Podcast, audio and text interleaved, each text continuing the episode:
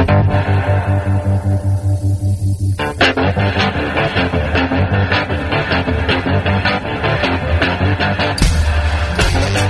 listening to Cannabis Health Radio.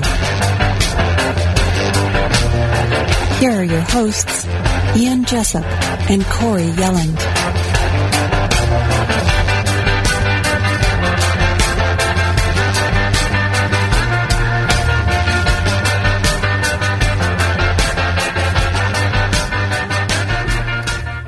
Welcome to another episode of Cannabis Health Radio. I'm Ian Jessup. And I'm Corey Yelland. Our guest today was in the Canadian military for 15 years. As a result of his serving in the military, he suffered post traumatic stress syndrome, PTSD. Joining us from New Brunswick is Greg Shand, who is here to tell us his story about how cannabis has helped him. And Greg is a member of Marijuana for Trauma and Veterans for Healing. Greg, thanks for doing this. It's good to meet you and good to talk to you. Uh, thank you for having me on. What was your job in the military? Uh, initially, when I started the military, I started as a primary reserve force. It was uh, the reserve infantry unit in Nova Scotia. And then uh, a couple years after that, I decided I was going to roll into the regular force and do that full time. But I wanted to become a truck driver to have some marketable skills afterwards. It didn't work out that way, but that was the plan. Now, did you ever serve overseas when you were in the military? Yes, I did. Whereabouts? Uh, I was in Afghanistan in uh, 2008, 2009. Two years. Uh, no, sorry. Well, it was from the fall of 2008 to the spring of 2009. Oh, I see. Okay. So it was, it was about seven months. What was that like? Uh, other than hot, it was uh, it was surreal. You get off the plane and you feel like the prop wash from the plane is still hitting you in the back, all that heat from the jet engine, and you realize that the plane's been shut off for 10 minutes. It's actually just the temperature outside, and it's here's a bottle of water, and welcome to Afghanistan. Yeah, that uh, heat for a Canadian is a little difficult to take at first, isn't it? a little bit. Used to it pretty quick. Were you in combat at all over there? Uh, I wasn't in combat as uh, jumping up and closing like jumping into trenches or anything like that. I was uh, as a transport operator. I was on convoys and I was also on uh, special operations where we do different missions and stuff that we would attach with the fighting forces. So I was in I was involved in some contact, combat that way. Now, did you see things over there that you would rather not remember? Uh, most definitely. Uh, I'd say pretty much that entire seven months. Yeah, we've talked to military folks, uh, a couple of guys from the U.S. who were in Afghanistan, and one of the things that they mentioned is that their nervous system was always ramped up. Did you find that? I, I did find that you're always set. Uh, you're always set to go. When it was time to sleep, though, you, you, you slept like you just you functioned. You were trained to do that, and that's what you did. No, when you signed up for the military, you obviously didn't have PTSD. When did PTSD start to affect you? Um, it was probably shortly after my return home from overseas. I returned home in April of 2009, and by uh, I think it was end of December 2009, I was being diagnosed with PTSD. So, so you only saw the symptoms once you got home? Yes. Uh, other than that, if you were to ask uh, my coworkers, it was mentioned because when I was diagnosed with PTSD in the army, it was still very well. It still is very hard to talk about. Yes. Um, but people who see me how I performed over there, they're like, "You're you're faultless. You're you never faulted. You just did what you had to get done, and then and then some. Now you have a problem. Yeah. I don't uh, get it. I wonder if it's uh, when you're over there, it's almost like you're on autopilot, and uh, You are. The training takes over. You're Yes. uh, like I always remember. You know, you gotta you gotta shut down the personal feelings. Like uh, when you have a job to do, you have to you know forget about the fact that you have a young child at home, that you have a young family at home. This is the mission. It's when you come back home that you're never really taught about how to uh, turn the emotions back on to function. So when you're sitting there and then you're dealing with all this stuff, like this is my first time that I'd seen uh, this much disaster in such a widespread area. Everywhere as I went, it was it was uh, absolute poverty. That's got to have a huge impact on you. It does, and it's. I don't think you ever come home and you're the same, but it's just one of those things you start thinking about this afterwards, and it's. I guess it's how your brain processes it afterwards. If I had all the answers, I'd be a rich. I guess I'd be a rich man, or I'd be a very well known man anyway. Yeah, it's one of those things where when you're over there, you're on high alert continuously because someone may be out to kill you. Now, when you got out and you were experiencing these symptoms of PTSD, were you on any pharmaceuticals? Did they put you on any pharmaceuticals? Uh, they instantly tried to. Uh, I guess the way it worked out when I came home in April, uh, it started off just drinking. I hadn't drank in a while, so it's just like there was always a reason to have a drink, and then it just kept building and building. So I get by December they had. I have a bag of prescriptions around here somewhere that I usually keep, but it's a Ziploc. It's a large Ziploc bag full of prescriptions they've dropped in over the years. And you were taking all of those? Not all at once, but these are different medications that they tried me on before I found cannabis. Now, I was watching a video that you sent me of an interview you did in which you said that when you came back home, you were essentially in your basement for about a year and a half. Tell us that story. Uh, it wasn't really when I came back home. When I came back home, I was function. I was a functioning, uh, functioning, but while medicating poorly with uh, alcohol. It was when I was released from the military in 2014. We left the. We were living in Petawawa, Ontario at the time. We moved to New Brunswick, and it was just that transition period. I, that was when I lived about a year and a half in the basement, just coming out long enough to drink and uh, find more stuff to drink. Greg, were you aware um, that there was something in quotations wrong with you? At first, no. I was in very much denial. Uh, even when I, even when I was going through the testing and uh, to confirm that it was in fact PTSD, when they told me, I was still in denial. And then I went into the Muslim told me that my life was over. You just gave me the worst. You gave me terminal news. Is the way I thought of it, and I, th- I think I lost the question there a bit. Sorry.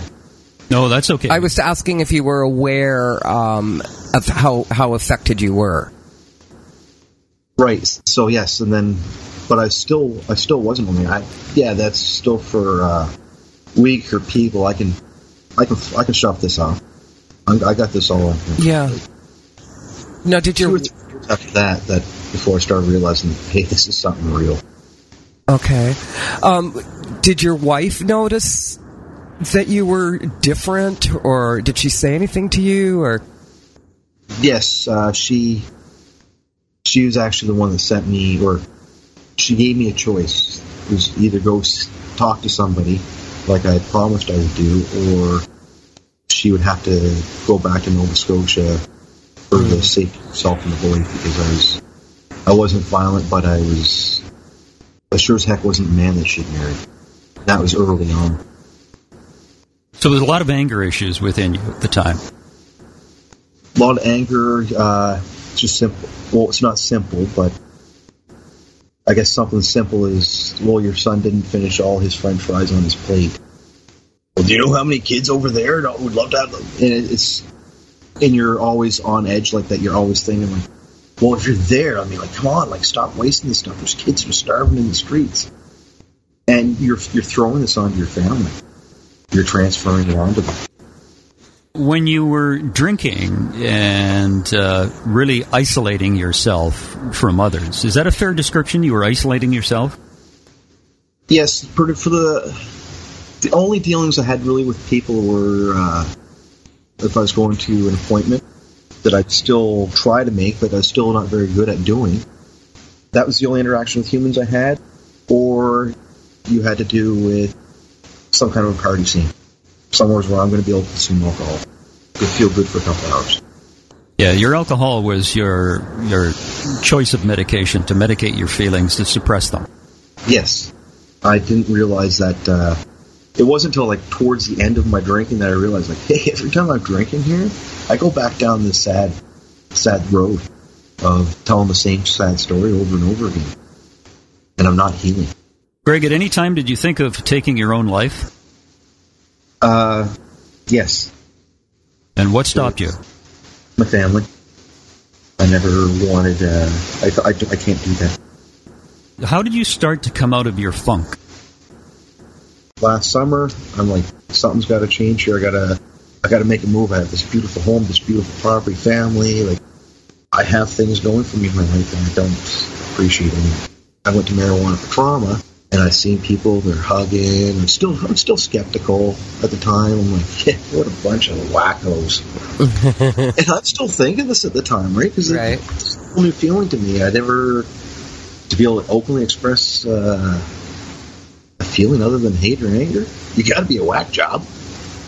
But then when it's it's contagious when you get around. It's if I'm a whack job, I'm okay with that because I, I enjoy the love of my uh, brother and my sisters there. And that's when it all started turning around, and I have the support of my family. Like they've been amazing, like all through everything. I tried to get rid of them many times to, uh, so I could just be my own miserable self, and then they stayed. Now, when you started taking cannabis, uh, just before we get to that question, the irony is that your attitude towards cannabis prior to to starting it up, you were really opposed to it, weren't you? I was I was uh, very very opposed to it. I would disassociate you from my life at work. Not that I go and purposely look for you, but if I found out, you're done. I had no tolerance for it. I had no belief in it.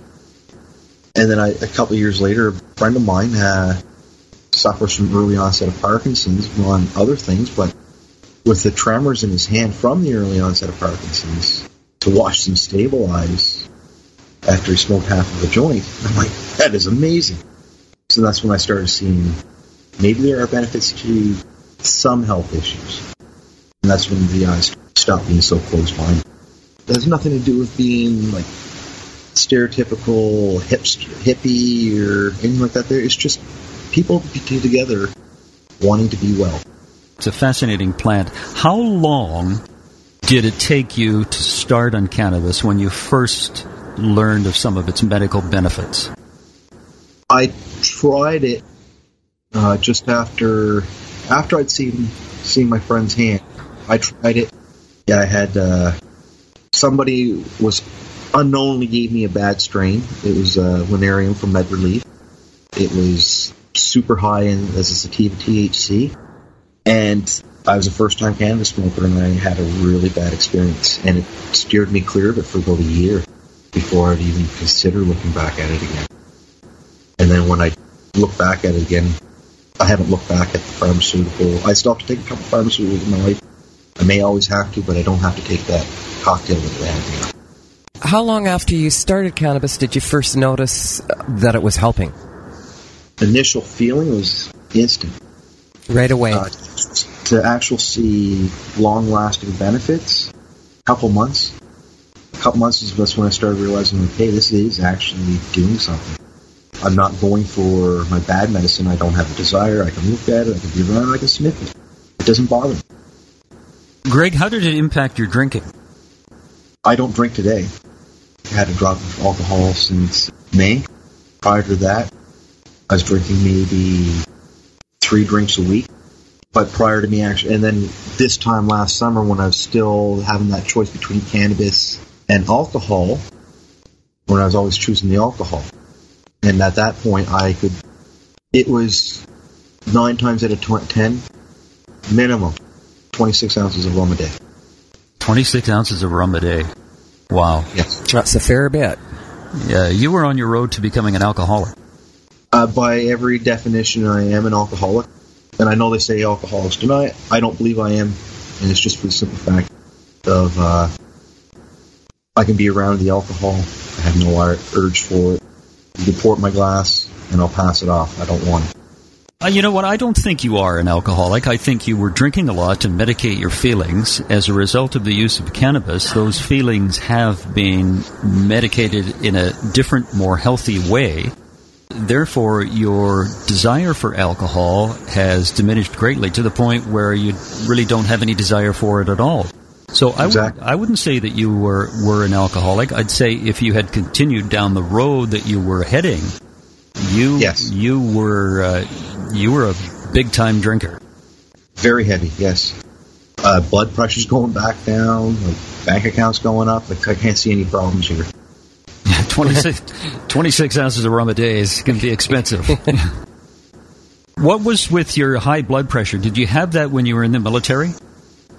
It wasn't until after I was diagnosed with PTSD that it started to creep up uh, with the high blood pressure. And then last fall, my doctor checked my blood pressure. She used the words "walking stroke pace," and, it, it- and like she was like, "It's it's not if, it's when. If you keep going this way."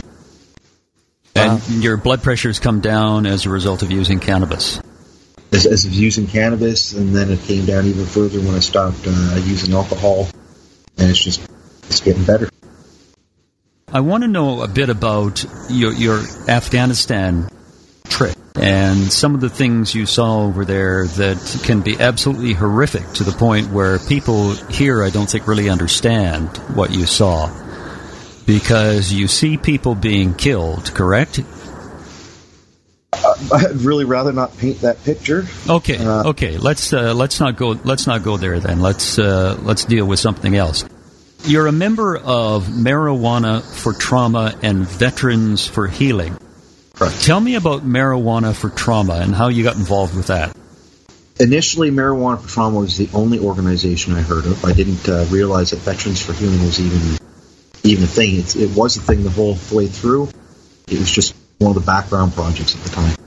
I guess, for the lack of better terms, or that's my interpretation of it. So, marijuana for trauma, I'd heard through about through a friend of mine with uh, Parkinson's. The staff seemed very, very knowledgeable at the time for a guy that doesn't know anything about it, and they're generally uh, friendly and welcoming. So then you, you get you get there, you see that side of it. So the marijuana for trauma brings you in, introduces you to the medical cannabis, and then the Veterans for Healing is our peer support side of it. That being said, we also have civilians within the organization. Uh, we don't just it, Veterans for Healing is the name. Veterans are our primary focus, but we will not turn people away. So it's an umbrella group really for anyone who wants to use marijuana for healing purposes. for healing purposes. Uh, Veterans for Healing is more. Uh, it's not more. It's it's the peer group for the cannabis. It's also the peer group for the camaraderie and uh, understanding of each other. When I say I don't want to paint the picture, or they say, "Hey, how's it going?" You say, "Hey, "It's not good." They know. It's that kind of atmosphere that I don't have to. I just say I'm having a bad day. They they get it. Now, Greg, is it fair to say prior to cannabis, uh, all of your days were bad? I would I would definitely say 99.9% of the days were bad. With cannabis, how many bad days do you have? I still have I still have my share of the bad days. I'm just trying to think of a number here. And I can't even say bad like off days. Bad days. Two, three a month maybe. Yeah, they're few and far between. They're they're a lot less. I, the, the quality of life is uh, has definitely improved. Yeah, cannabis has given me my quality of life. I think what cannabis has done, Greg, and correct me if I'm wrong, is really given you your life back. It's a fresh start for you after what you've experienced. Fair enough? It's it's close. Uh, I don't know if I'll ever be. It's a fresh start for the new Greg, I guess. What I'm capable of, who I am. I'll give you that one. But your mental health is much improved over what it was. Yes, it is. I can actually have decent night sleeps. I even had one last week. I didn't wake up wet. By wet, you mean from sweat. Yes, sorry, wet from sweat. Yes, like Yeah, I don't want you to say that you wet the bed, but yeah. And I, I honestly, I Ian, I've checked myself to see because I've been that way. yeah, none of us can really understand and uh, what you have gone through and what you're experiencing because it is uh, just a totally, totally different way of life that people in the West don't understand. Are there many other folks in the military who experience PTSD like you or in some other form of PTSD, maybe not quite as severe as yours, just PTSD generally? I don't, uh, for myself, the the definitions between mild and severe, and we start breaking down into the degrees of PTSD, that's that's for the doctors and people qualified to do that. I'm more worried about just the PTSD. That's uh, to me, PTSD is a terminal disease if you let it be. Explain so, that when, when you say if you let it be. If you let it be, like if you let it, if you just say, hey, I'm never going to be better. I'm done looking. I'm done looking for ways to help heal myself and make myself better. Then you've now become terminal. Do you, you know have to, you, have, you have to keep working. Yeah, you have to keep working on it. And I think you've you've actually hit on a very extremely important point that if you have the mental attitude that uh, this isn't going to bring you down, and you are going to do whatever it takes to deal with it and maybe not correct it, but uh, remodel it in your head, then you're well on the road to recovery. Fair enough. This is yes. This is the hope. Uh, that's just what I believe. It's how I try to uh, live my life whenever I'm possibly able to do it. I mean, we're all human. We all we all falter, but uh, that's that's how I keep going. And then for people within the army, if you have PTSD, like I said, it comes back down to the doctors to just decide where or why you have it. That's not up to me. Craig, do you only smoke cannabis, or do you take it in other forms? I haven't uh, lately, but I, I was taking that in capsule form, so I'd ingest it. I uh, initially started out, yes, as smoking as, as a traditional joint, and then I moved into uh, the concentrate family of the rosins, or dabs, I guess they call it on the streets. Is there a form you prefer? I prefer I prefer the the concentrate.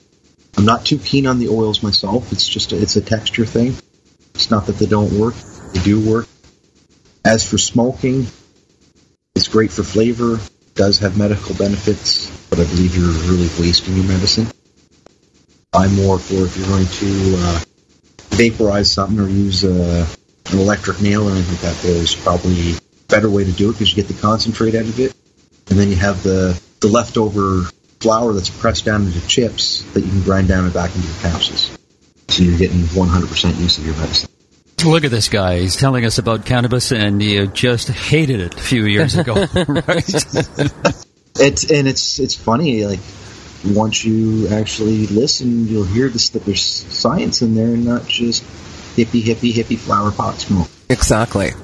Yeah, it's one of the problems is that changing people's attitude toward cannabis because they've always assumed that it was just um, a drug that you could take to get high, and it had no medicinal value. But I think in, we, on this program, deal with strictly the medicinal value of marijuana, cannabis, right. and it is absolutely astounding some of the things and some of the stories that people have told us about using this substance to heal themselves of issues that the medical profession had no answers for. Yeah, I don't, I don't know. Yeah, it's great. How uh, how did your how does your wife view what uh, the progress you've made over the last uh, several months? I haven't had any complaints. Uh, initially, well, initially it was a, a, just a different culture for us both the cannabis, but it's been uh, support all the way along, and I actually think they're they're just getting strong. Nice. That's great to hear. Greg, anything uh, you'd like to say in conclusion? I have to go political here for a minute on it. Go politic away there. for for the Minister of Veterans Affairs, uh, Minister Hehr, that uh, I just want him to actually just take the time and listen to this and then sit down. And if it's, you don't want to sit down with me, fine, don't. Sit down with some veteran and their spouse, and you look them in the eye and you tell them that, that veteran why they have to fight for their life because you wanted to cut back and save money on, on uh, cannabis. Other than that, uh, I've had a really great time on the show. Greg, it was good to talk to you. I appreciate your time and I wish you all the best in the future. Thank you very much. Thank you so much, Greg. Have a great day. Yeah, you too. And if you'd like to help us out at Cannabis Health Radio, then go to our website, cannabishealthradio.com, and uh, check out our new website. And there is a donation icon on the website. You can donate a one time donation, or if you want, a monthly donation. And uh, check us out, cannabishealthradio.com. And if you have a story that you'd like to tell us about your medical use of cannabis, also send us an email at info at cannabishealthradio.com com. Wherever you are in the world, thanks very much for listening. You've been listening to the Cannabis Health Radio podcast. Visit our website, cannabishealthradio.com, and follow us on Facebook and Twitter.